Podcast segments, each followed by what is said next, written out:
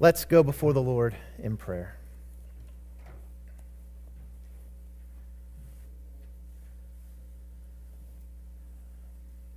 Father, today we do ask that you would be our vision.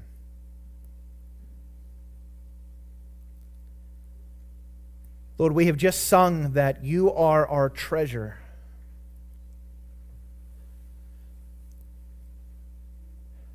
And yet, Father, as we look back on this past week, we readily confess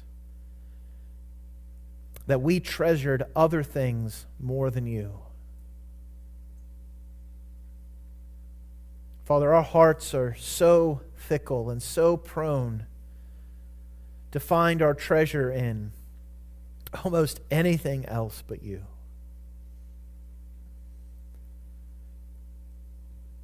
And so, Father, today we ask that as we look to your word, that your spirit would fill our eyes, the eyes of our hearts, with the vision of who you are.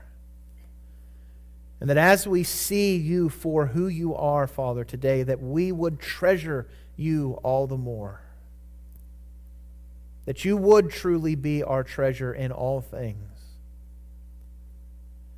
Father, work in our midst by your Spirit today. We pray this in Christ's precious name, pleading his blood. Amen. If you take your Bibles and turn with me to Zephaniah chapter 3. Zephaniah chapter 3. We, we may, Lord willing, finish Zephaniah this morning.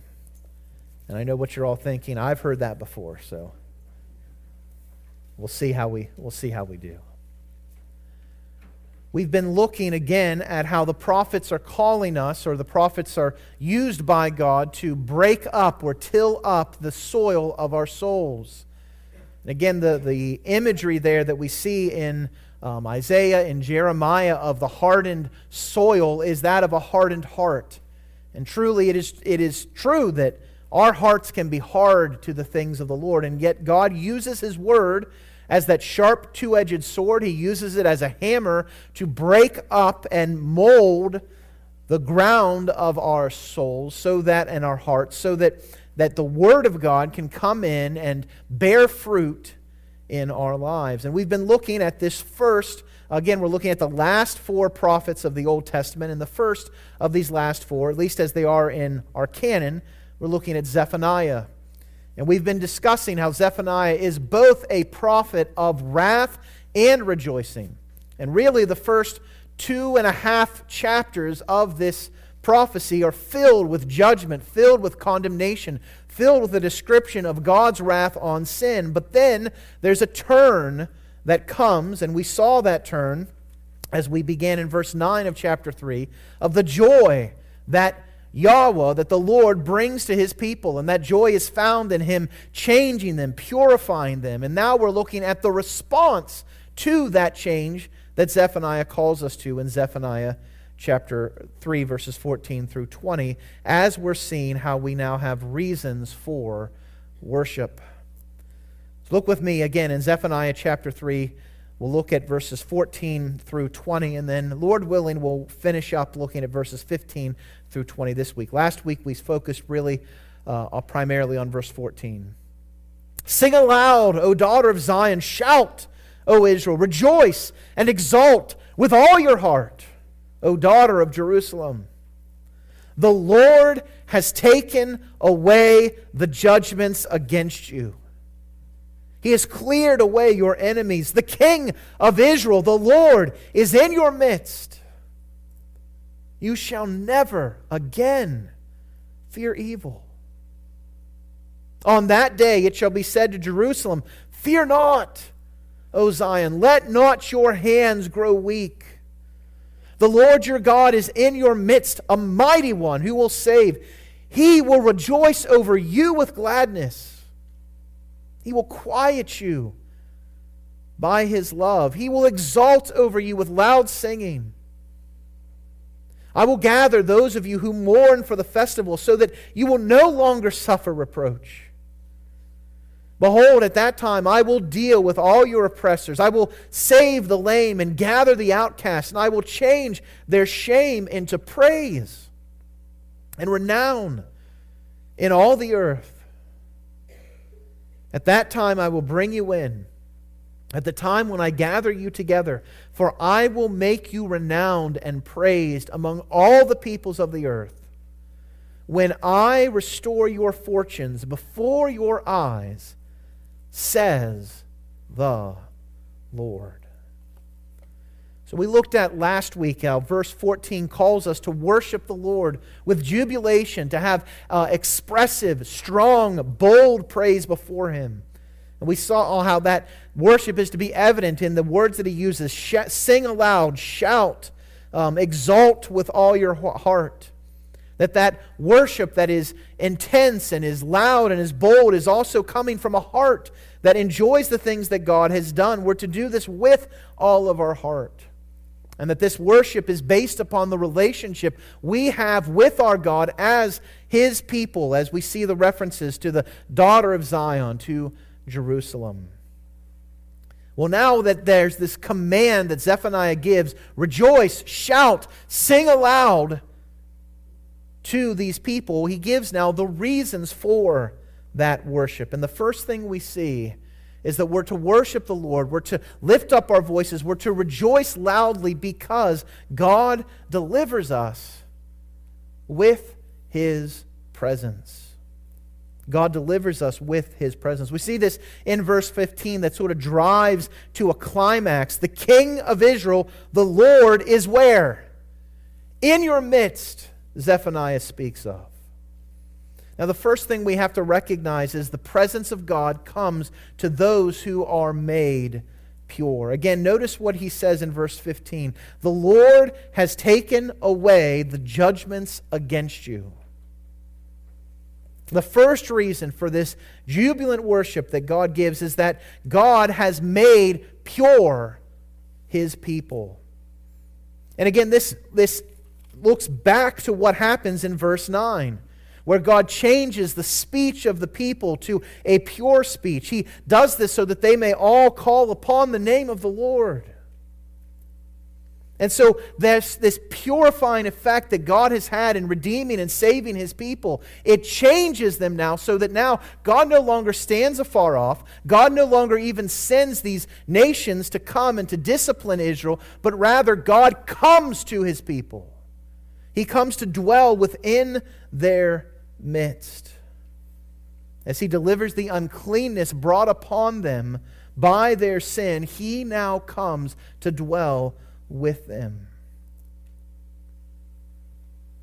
We must recognize that the only way, the only way we can have and know relationship with the Lord, the only way we can grow to experience His presence in our lives is found not by looking to our own cleansing.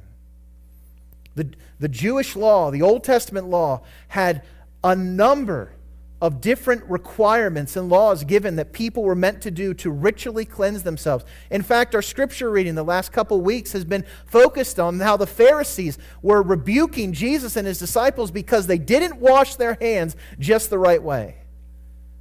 Of course, we, we had a, a, little preview of that in the last couple years where sort of the whole thing with COVID was wash your hands. You know, you remember that?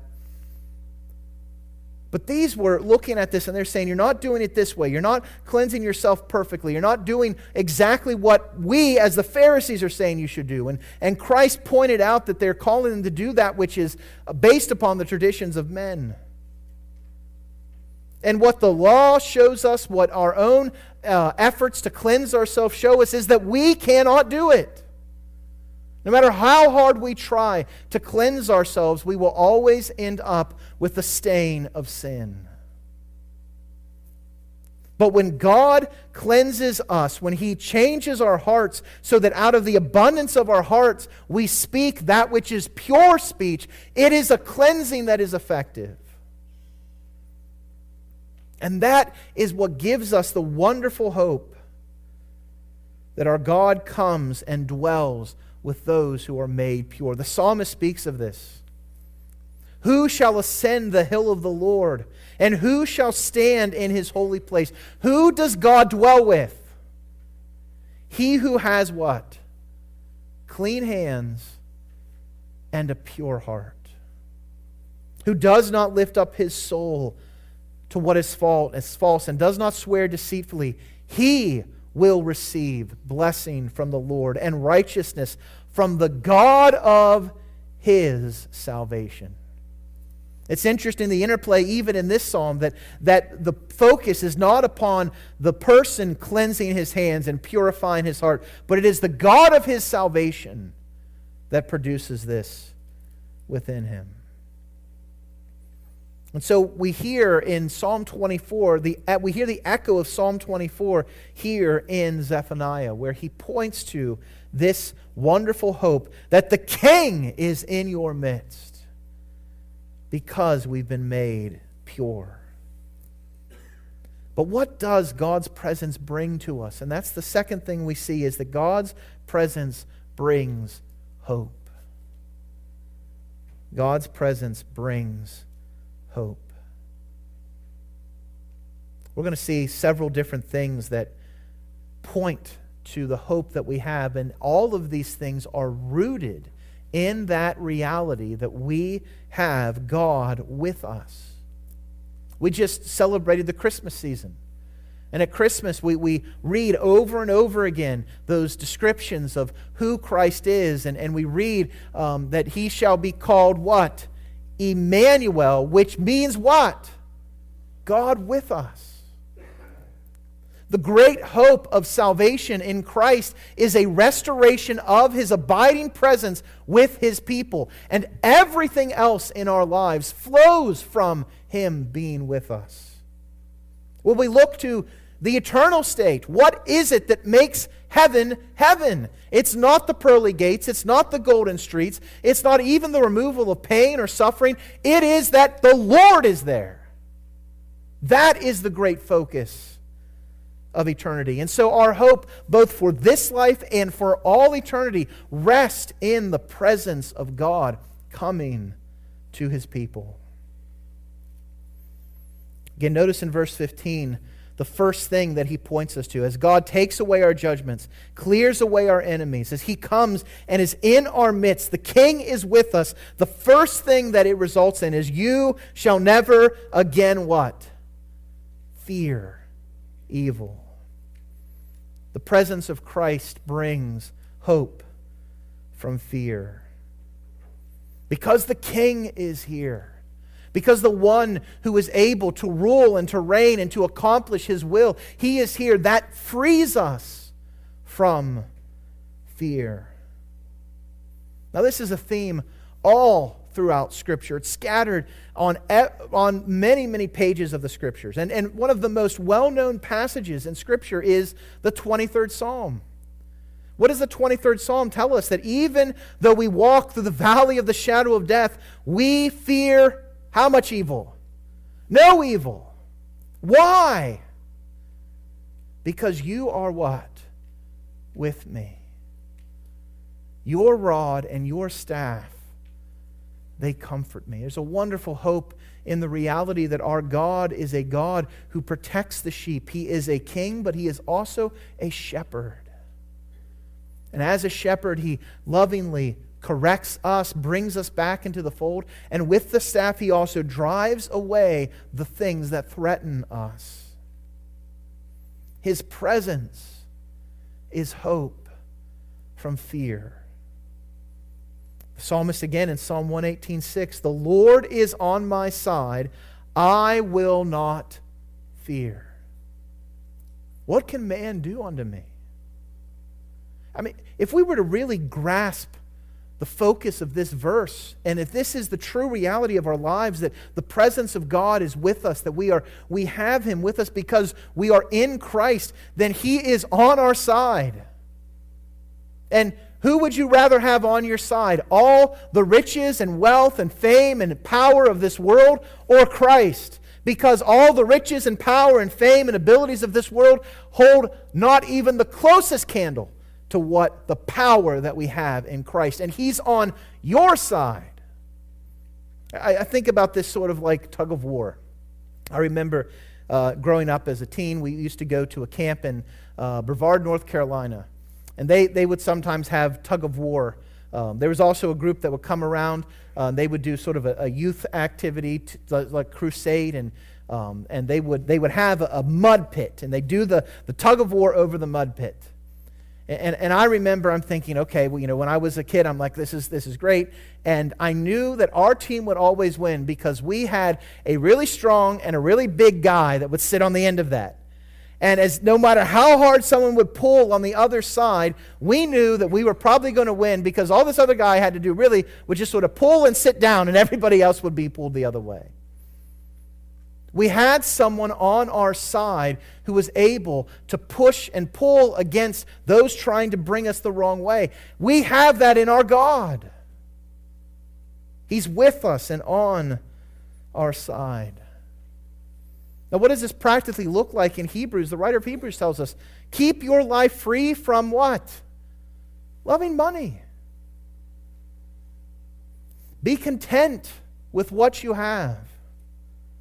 Now, why should we not seek covetousness and why should we why should we not love money? Why should we be content? Because what do we have? Notice what he says. He has said, I will what? Never leave you nor forsake you. So we can confidently say, and then he quotes that psalm The Lord is my helper, I will not fear.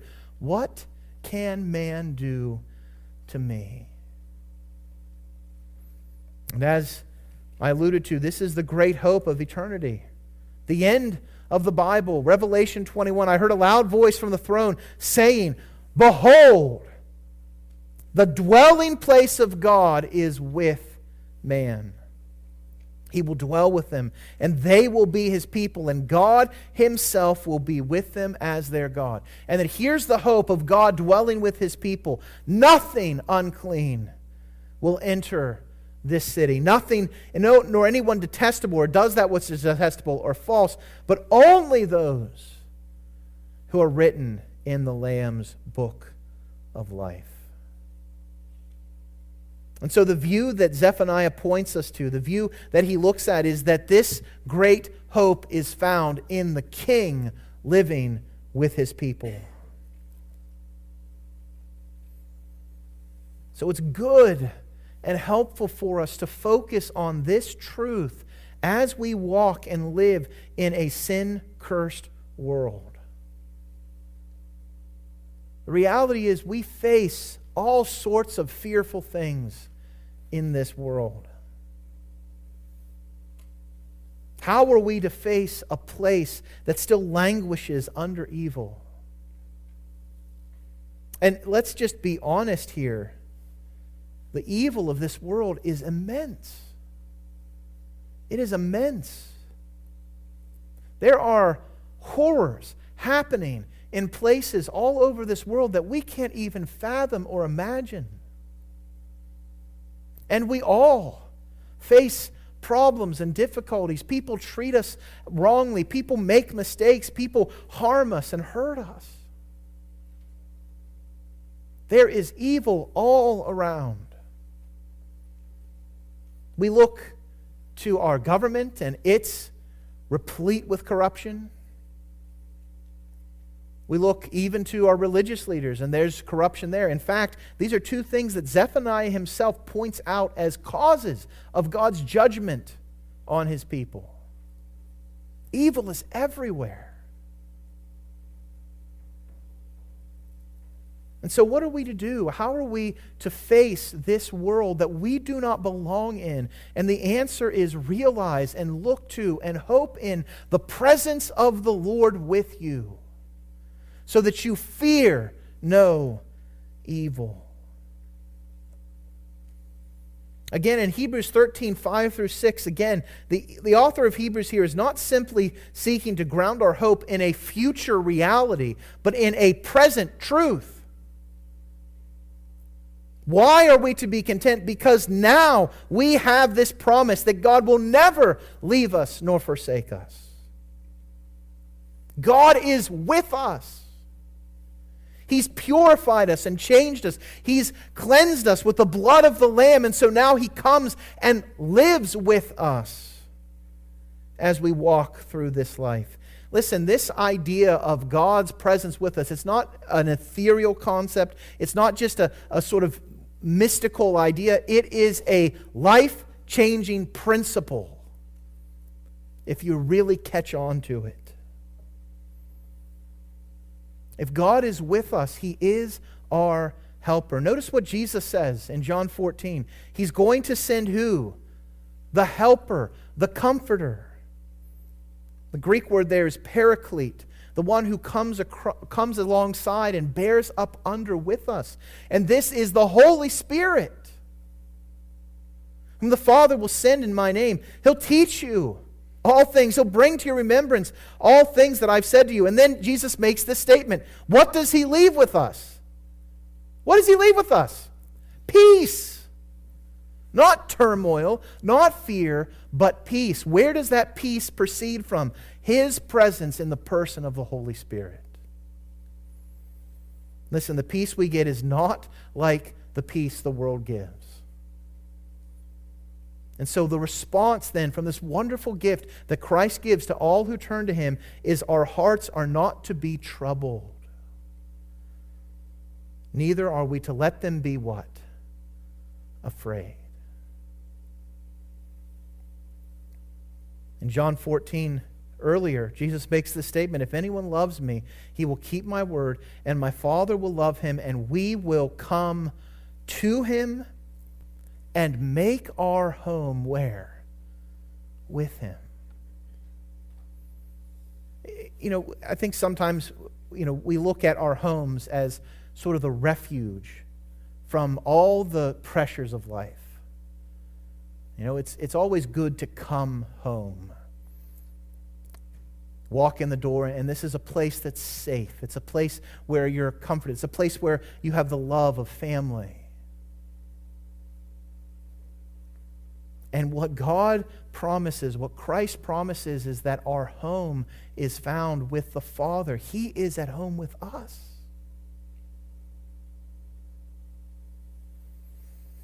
As Paul writes in this present reality that according to the riches of his glory, you may grant you to be strengthened with power through his Spirit in your inner being, so that Christ may dwell in your hearts through faith.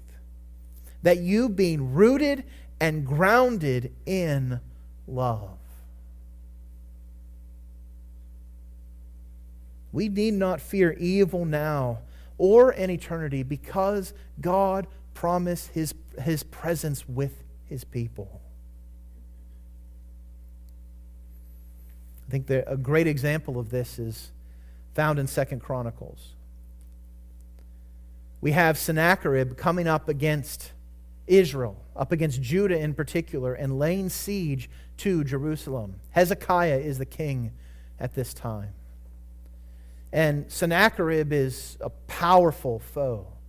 He's taken and, and cut off the heads of kings. He's laid them at the feet of other kings and caused them to come and to, and to, and to swear allegiance and fealty to him.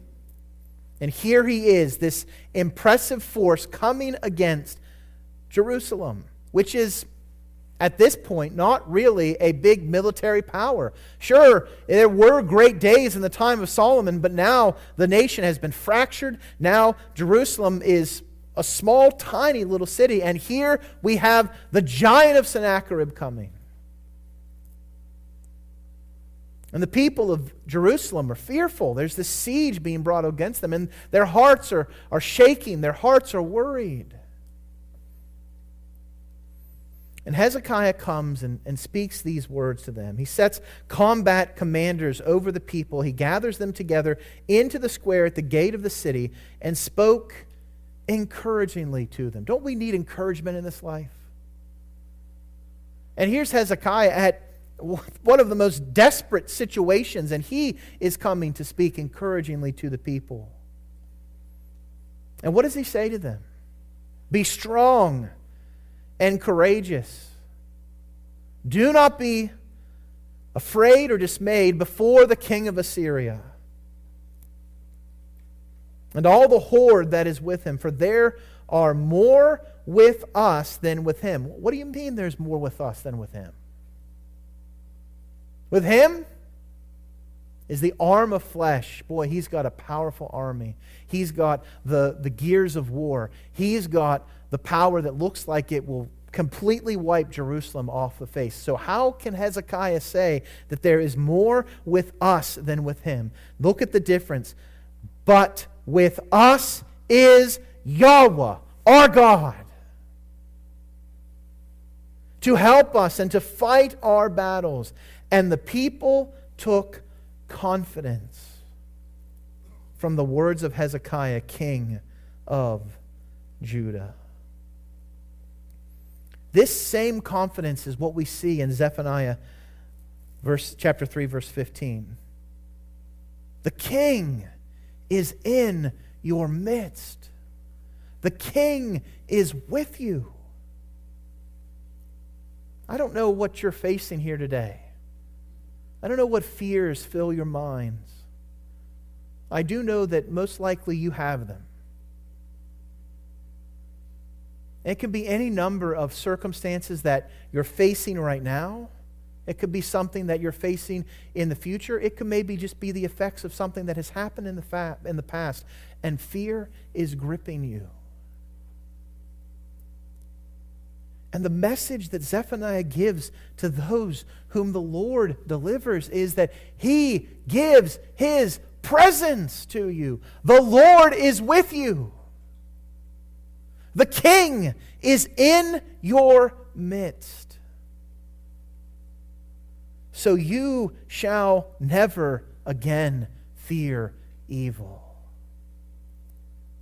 If we were to truly grasp this truth, I think many of the anxieties and difficulties that we face on a daily basis would melt away because our God never fails.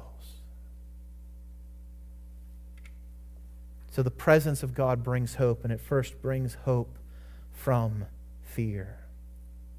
But secondly, in verse 16, we see that that hope also strengthens us. We have hope through strength. Look at verse 16. On that day, all right, and this is the day when God rises up to, to cleanse his people, to, to grasp a hold of them, and to purify them. On that day, he said, It will be said to Jerusalem, and there's the emphasis again Fear not, O Zion. Let not your hands grow weak. When we have God's presence, we have a God who strengthens us for the task he sets us to do. I think many times we do see the, the pressures of life outside of us, but oftentimes it is the pressure from within, our inabilities, our shortcomings, our failures, our lack of resources that cause us to fear. And again, the message is fear not. Why? Because God strengthens your hands.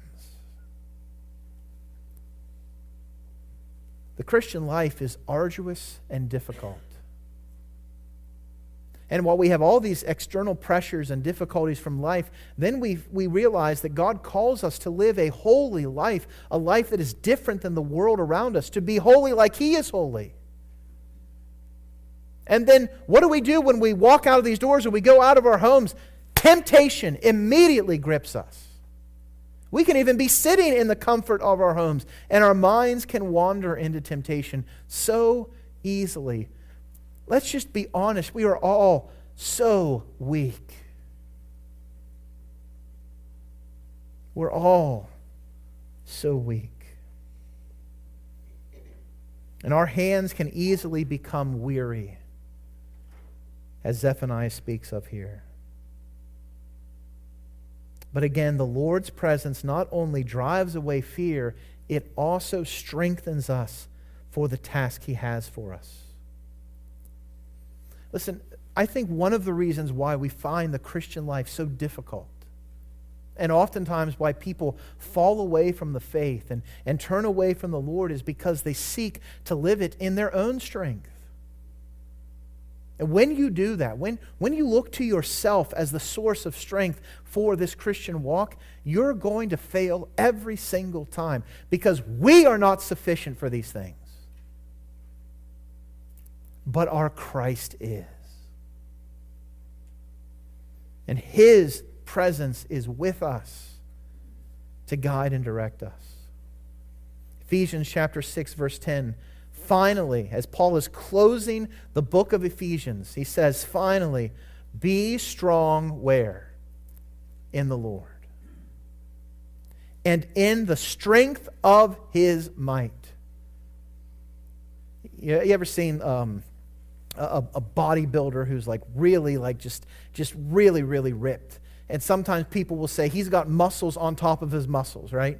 That guy's muscles have muscles. That's sort of what's being emphasized here by paul. The power of his might that, that god's might is strong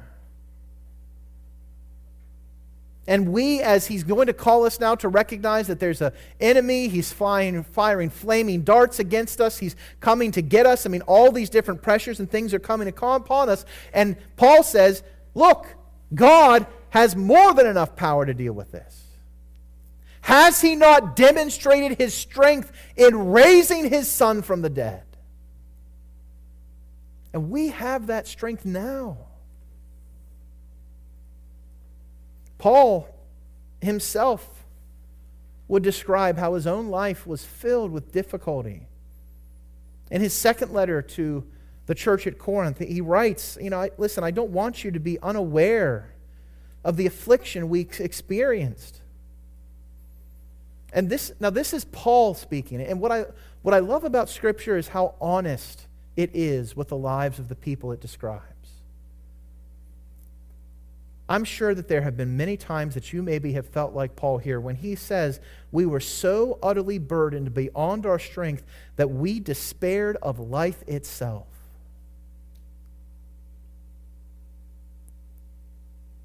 I'm sure there have been times in your life where you felt that way. What does Paul say? He says, instead, um, indeed, we felt that we'd received the sentence of death. Paul is looking at the difficulties he's facing, and he says, I don't see anything good. All I can, the only thing good for me is to die and go away. But that intense pressure was given to show Paul something. Notice what he says that was to make us rely not on ourselves Listen, you're going to feel and despair for life itself if you rely on yourself. But rather, God uses those things not to drive us away from Him, but to drive us towards Him. So that what Paul says, so that I would not rely on myself, but on God. And then here He is. He's the one who raises the dead. He delivered us from such a deadly peril, and He will deliver us on him we have set our hope that he will deliver us again. Paul is describing here a principle, the principle that, that uh, Zephaniah is alluding to in verse 16, that his, his weakness is strengthened by the Lord. So that when we recognize that we are weak, that is when God is strong in our lives. And so when God comes and brings his presence to his people, he brings a presence that gives hope from fear, and he brings a presence that gives us strength. I don't know what lies around the corner for you tomorrow. Maybe you have some idea. I don't know what's going to happen two weeks, ten weeks from now. You read the headlines, and, and it seems like we're on the brink of all sorts of terrible things that are about to happen. I will say that the media has a tendency of making money off of making things sound a lot worse than they really are. But you know what? Even if things are as bad as the media says they are, does that change who our God is? we have a God who strengthens us with all strength according to his great might. So look to him. Find your hope in him. His strength is enough. And he brings that strength by coming and living with his people. The final thing we see that Zephaniah points to is that there is hope from shame. We'll skip over verse 17 for the time being and we'll look at verse 18. Zephaniah says, or the Lord says through Zephaniah, I will gather those of you who mourn for the festival, so that you will no longer suffer reproach. What Zephaniah describes here is likely a reference to the disruption of the ebb and flow in what was considered some, part of the, the essential parts of what it was to be a member of God's people, Israel. Israel had, uh, and Leviticus 23 describes seven different festivals that Israel was to celebrate. On a yearly basis, year in and year out, they would come to these festivals. And these were times of, of breaks for Israel. They would come and, and they, would, they would literally, as they're walking to Jerusalem to celebrate what God has done, there would be shouts and, and festal songs. There would be dancing in the streets. There would be joyous occasions. And it was a time to, to rejoice in and to reflect upon the provision and care that God had given for his people, the prosperity, the blessings that he'd given them. And they would come and they would worship before the Lord. It was a great time for these people. But what we find is we come to this time here, as Israel has rebelled against the Lord, the nation is fractured and split. The northern kingdom is taken captive, and, and now no longer is there a flood of, of revelers and, and festival goers coming from the north, but rather they've been taken into other nations and countries. Judah the semblance of what was Israel continues to be, but it is just a shell of what it formerly was. And so, because of both the people's hardens heart, heart and God's discipline that came to them, the festivals had disappeared. Jeremiah laments this. Lamentations 1 3 through 4. Judah has gone into exile because of affliction and hard servitude. She dwells now among the nations, but finds no resting place. Her pursuers have all overtaken her in the midst of her uh, distress. The roads to Zion mourn, for none come to the festival. All her gates are desolate. Her priests groan. Her virgins have been afflicted, and she herself suffers bitterly. Jeremiah goes on in chapter 2 to describe how, how the Lord has laid waste to his booth like a garden. He's laid it in ruins, his meeting place. He's made Zion to forget festival and Sabbath. And in his fierce indignation has spurned both king and priest.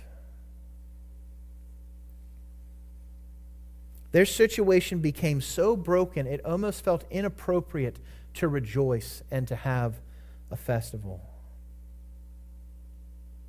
But what Zephaniah describes here is the restoration of God's people so that they can now come and rejoice. Rather than a reproach coming upon them for rejoicing and, and enjoying the festival, they can do so without any shame I gather those of you who are mourning for the festival, and I make it so that you no longer have to suffer that reproach. You can rejoice in me through the salvation I bring.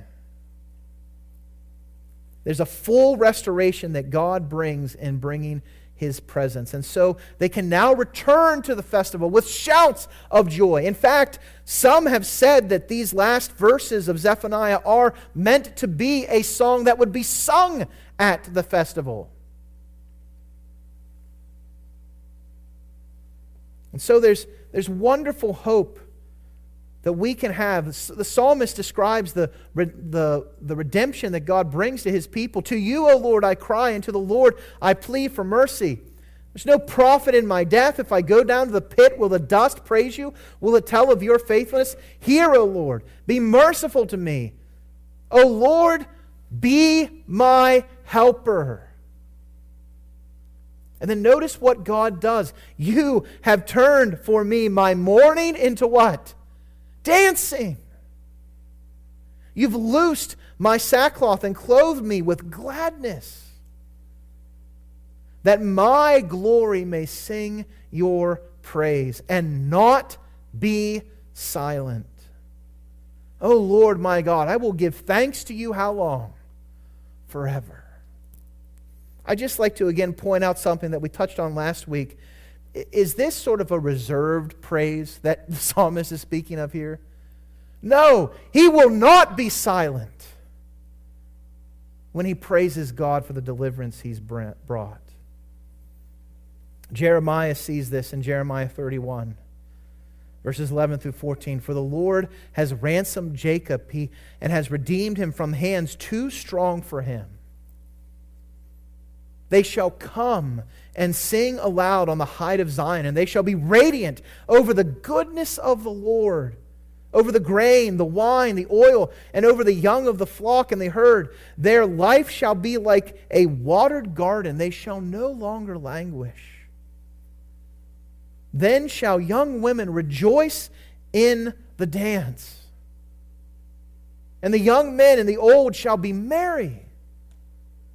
I will turn their mourning into joy I will comfort them and give them gladness for sorrow. I will feast the soul of the priest with abundance, and my people shall be satisfied with my goodness, declares the Lord. That last phrase is both a wonderful hope and a convicting statement. Because how often do we find ourselves needing something more to be satisfied beyond the goodness of the Lord? Is our God not enough? Is his presence not enough? And so Zephaniah reminds Israel that there is great hope in the presence of the Lord coming to his people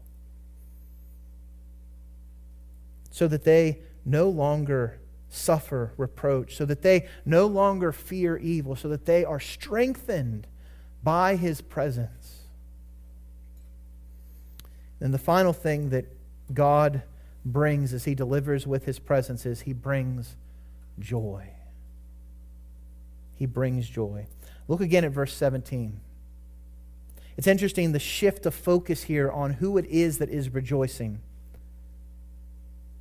The Lord your God is in your midst. So, again, an emphasis on the presence of God with his people. And when God is in your midst, you have someone who is a mighty one who will save. All right, those two statements the Lord dwelling with us and his salvation brought by his hand. Isn't that enough, right? Hallelujah. But Zephaniah goes further. What is God doing in the midst of his people? And it's remarkable. He will rejoice over you with gladness. He will quiet you by his love. He will exalt over you with loud singing. Again, when we recognize the hope that Christ brings, it allows us to truly rejoice. That's why, again, in verse 14, Zephaniah calls on us to rejoice and exult with all our heart. But God also rejoices over his restoration of us. He sings over his people. He is one who rejoices over us with gladness. What he does is, is he comes and we become his joy. We are the apple of his eye. He comes and he quiets us by his love. In Romans chapter 8, Paul describes all the distresses and problems and difficulties of this life nakedness, peril, famine, sword, distress, even death. And you know what his response in all of that is? He says, Nothing shall separate us from the love of God. Listen, if you're in the midst of turmoil and difficulty, if your life is struggling and, and, you are pressed on by every side, there is one thing you can find that will quiet your heart in those distressing times, and that is that Jesus loves you. A simple song that kids sing provides immense truth for your everyday life.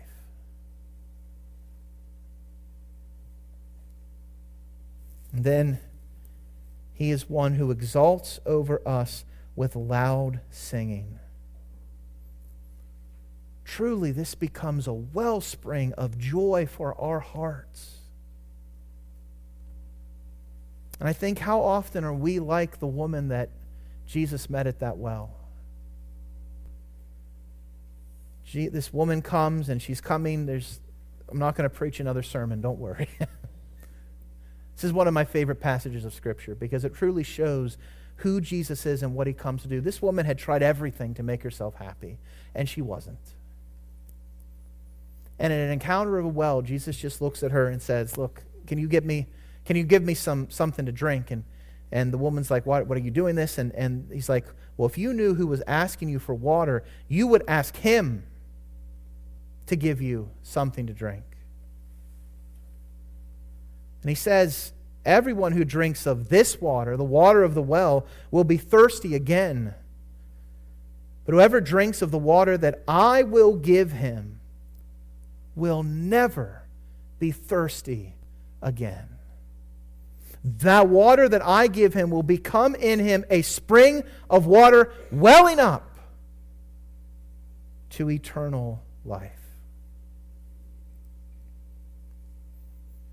And God delights to give us that wonderful hope. There's a wonder here in the transformative work of God for his people. He turns away shame and reproach that sin brings, and he fully restores us. He lifts up drooping hands that are weary from the difficulties of this world. He drives away our fear of evil. Why? Because he's with us. He's in our midst. The King, the Lord, is in your midst. How we need to draw upon this truth every single day. We need this. And if you don't have this, this world will chew you up and spit you out. But when you realize you have the Lord on your side, the Lord is your helper, you no longer need to fear. What can man do to us? I love the words of Jesus in John 14, 18. As he is describing to his disciples how he's going to go away. But he says this, he gives them this promise I will not leave you as what? Orphans. I won't leave you alone. I'm not going to leave you to walk the difficulties of this life alone. I will what? Come to you. Jesus never leaves us alone. He always comes to us. I think at times in this sin sick world, we can feel like orphans. Who do we have to turn to? After all, we are not at home in this world, right? Remember our study of 1st and 2nd Peter? We're strangers and foreigners, we're pilgrims. We don't belong here. And in many ways, that can make us feel like an orphan. We don't belong. But we have the Spirit. We have the presence of Christ mediated through the Spirit. And this brings us immense deliverance. It brings us continual hope. So, what must we do? Sing aloud, O daughter of Zion. Shout, O Israel. Rejoice and exult with all your heart, O daughter of Jerusalem. On that day, he says, Fear not, O Zion, let not your hands grow weak. God's taken away your judgments, He's cleared away your enemies. The King of Israel, the Lord, is in your midst. Should this not drive us to worship our King with all that we are? What a wonderful hope we have. Worship the Lord who delivers us with his presence. Let's pray. Father, we thank you for your word. Oh, Lord, we thank you for the hope we have in Christ our King and that he is with us always. Father, today we ask that this truth would guide and direct us, it would become a controlling principle of our lives so that we would recognize that we have hope in your presence with us and that we should respond to that hope by jubilantly, exuberantly, boldly praising your name. We pray this all in Christ's name. Please.